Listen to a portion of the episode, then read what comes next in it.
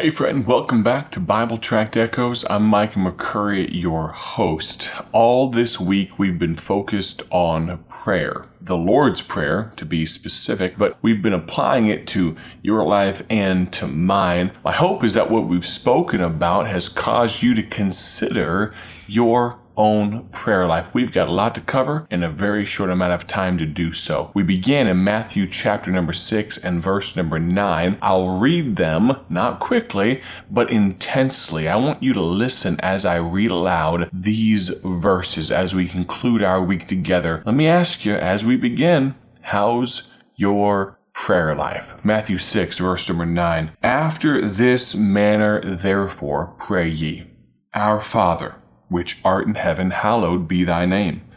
Thy kingdom come, thy will be done, in earth as it is in heaven. Give us this day our daily bread, and forgive us our debts, as we forgive our debtors. And lead us not into temptation, but deliver us from evil. For thine is the kingdom, and the power, and the glory, forever. Amen.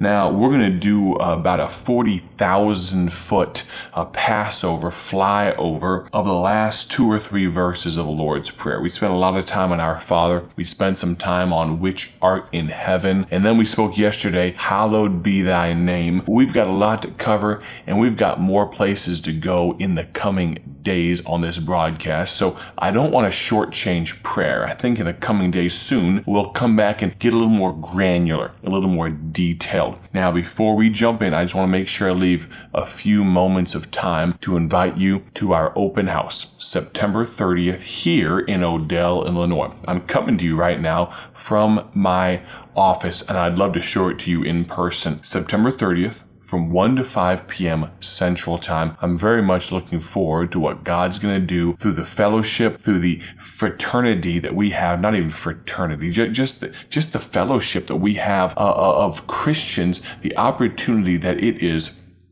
to come together in person. I, I so enjoy talking to you by radio, uh, by YouTube, by uh, where, wherever you happen to get this this broadcast on. But there's something special about being able to talk to you and then you being able to talk to me in person, you're invited. Our open house September 30th. If you have more questions, send me an email address, send me an email at openhouse at BibleTractsInc.com org. Now, let's dive in. Thy kingdom come. There we find it in verse number 10 of Matthew chapter number 6. When's the last time I asked you that you've prayed for his return? If Christ were to come back today, would you welcome him or would you feel immense guilt? You know, we should be desirous to be united with those we love. I recall my dad being gone for a 12 month and a 15 month deployment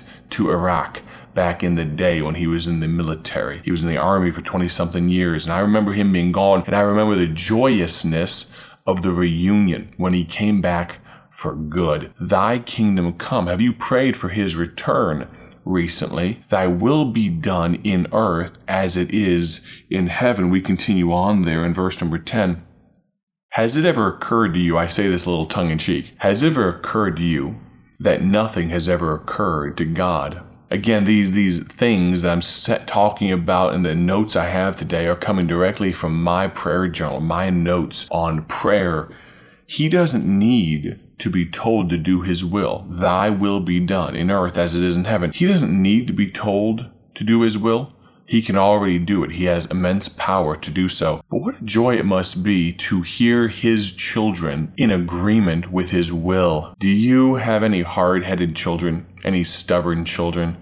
Isn't it just so nice when they finally agree with you? I don't know what that's like because I have Emmy and Lucy. Ah, I'm joking, I'm joking. They are just jewels, they're gems. I so enjoy being their father, but sometimes they can be a little bit like me they can be a little obstinate. But what a joy it is when they get with the program, when they agree and say, Dad, let's go do this thing that you were already planning on doing. That's a blessing. It doesn't happen often, but every once in a while.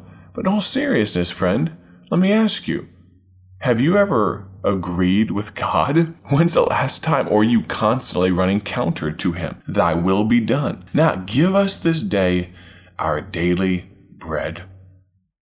Why would I not pray this prayer? Well, there's a very specific reason. If you think you have a handle on life, if everything's under your control, and I'll put that in air quotes, under your control, because we truly can't actually control anything. When we think we've got a handle on everything, what was it the old songwriter said? I've got the world on a string sitting on a rainbow. That sounds well and it sings good, but it's not true.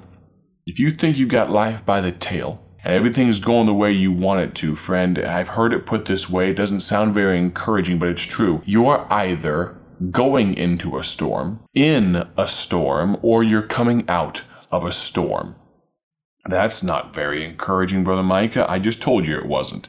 It's the truth, though. Life comes at you fast, doesn't it? And sometimes there's difficulties of life that we that we can't quite wrap our heads around. We can't wrap our mental faculties around. Our emotions can't. We're not in control. But when we stop and pray, give us this day our daily bread to a father that loves us. The Bible talks about if you were to ask, if an earthly child asks an earthly father for a piece of bread, will he give him a stone or a scorpion? No, absolutely not. If an earthly father knows how to take care of his children, don't you think the heavenly father knows how to take care of us? I hope, friend, that your prayer life, if you want to talk about, if you want a proof to why you should have a daily walk with God, a daily prayer life, well, this part of the Lord's Prayer right here is uh, should be proof enough for you. Give us this day our daily bread. Moving on, forgive us our debts as we forgive our debtors. That's verse number 12. Have you ever heard of reciprocity? A lot of times we use that word when we're discussing the Second Amendment. Now, I'm not going to opine on this too strongly right now. You can draw your own conclusions and opinions on what the Founding Fathers meant. I know what I believe about it. We're talking about prayer right now. I'm not talking about firearms. But by way of illustration, there are states, it bounces around 37, 38, 39 states that have what's called reciprocity. And if you get a concealed carry license, in a particular state, let's say Pennsylvania, then there are often 37 or 38 other states that will allow you to conceal and carry your firearm in their state without getting one of their licenses. And it goes back and forth. If you get a license in another state, then Pennsylvania might allow you to carry in that state. There are some that don't allow reciprocity. But have you ever thought about reciprocity in your prayer life? Have you ever wondered why maybe you can't get past some besetting sins or some things, some sin debts, if you will, that just seem to keep strangling you, seem to keep sneaking up on you, just won't let you get victory in your life? Have you ever wondered if maybe it's because you're harboring bitterness and unforgiveness to someone that owes you a debt? You say, Brother Micah, that doesn't sound very kind. How dare you? Well, friend, the Bible here, Jesus commands us to pray this. Look at verse number 9. After this manner. Now that just that doesn't mean you just repeat the Lord's prayer again and again and again. It's giving us an outline. It's giving us a, a concept, uh, a way to pray. Verse number 12, and forgive us our debts as we forgive our debtors. It almost sounds like if we don't forgive our debtors, if we don't forgive those that have wronged us, if we don't forgive those that have caused us harm, it's going to be hard for Him to hear our prayers.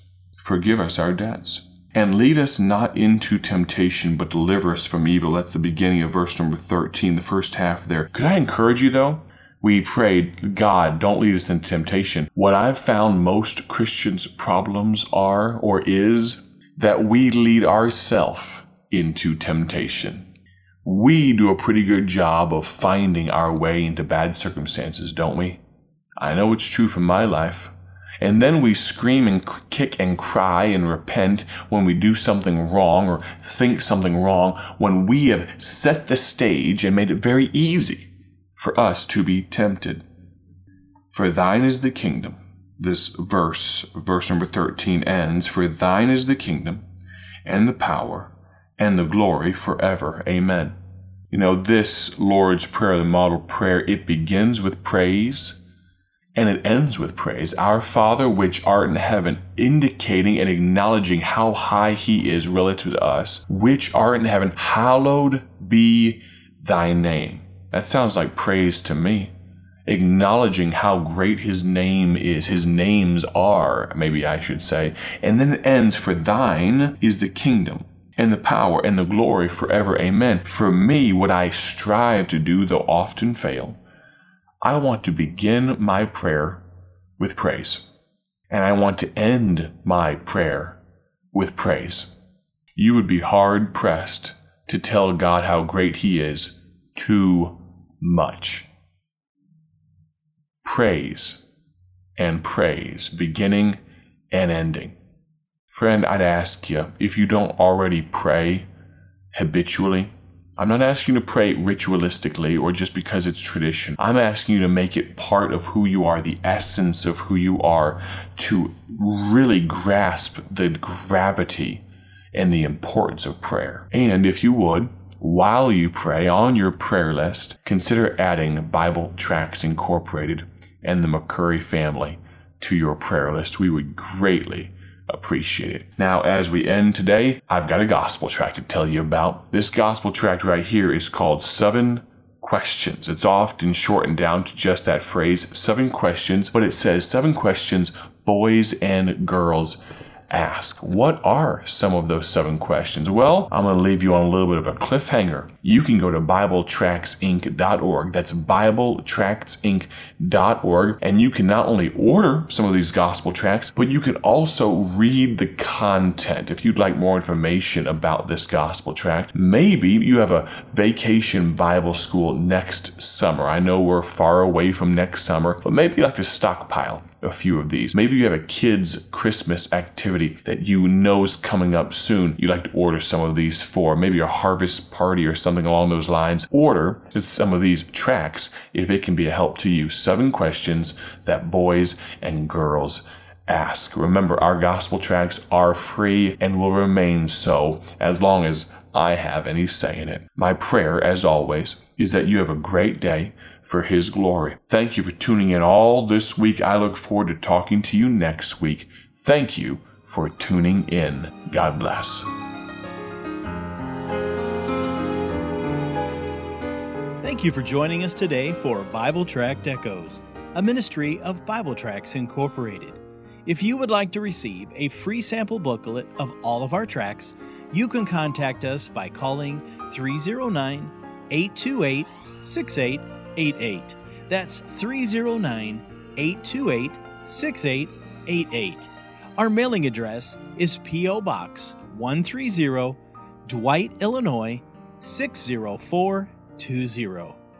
A faster way to contact us is to go to our website at BibleTractsInc.org. That's BibleTractsInc.org. There you will find more information about our ministry and details on how you can support Bible Tracts Incorporated. Thanks for listening, and may the Lord richly bless you as you serve Him.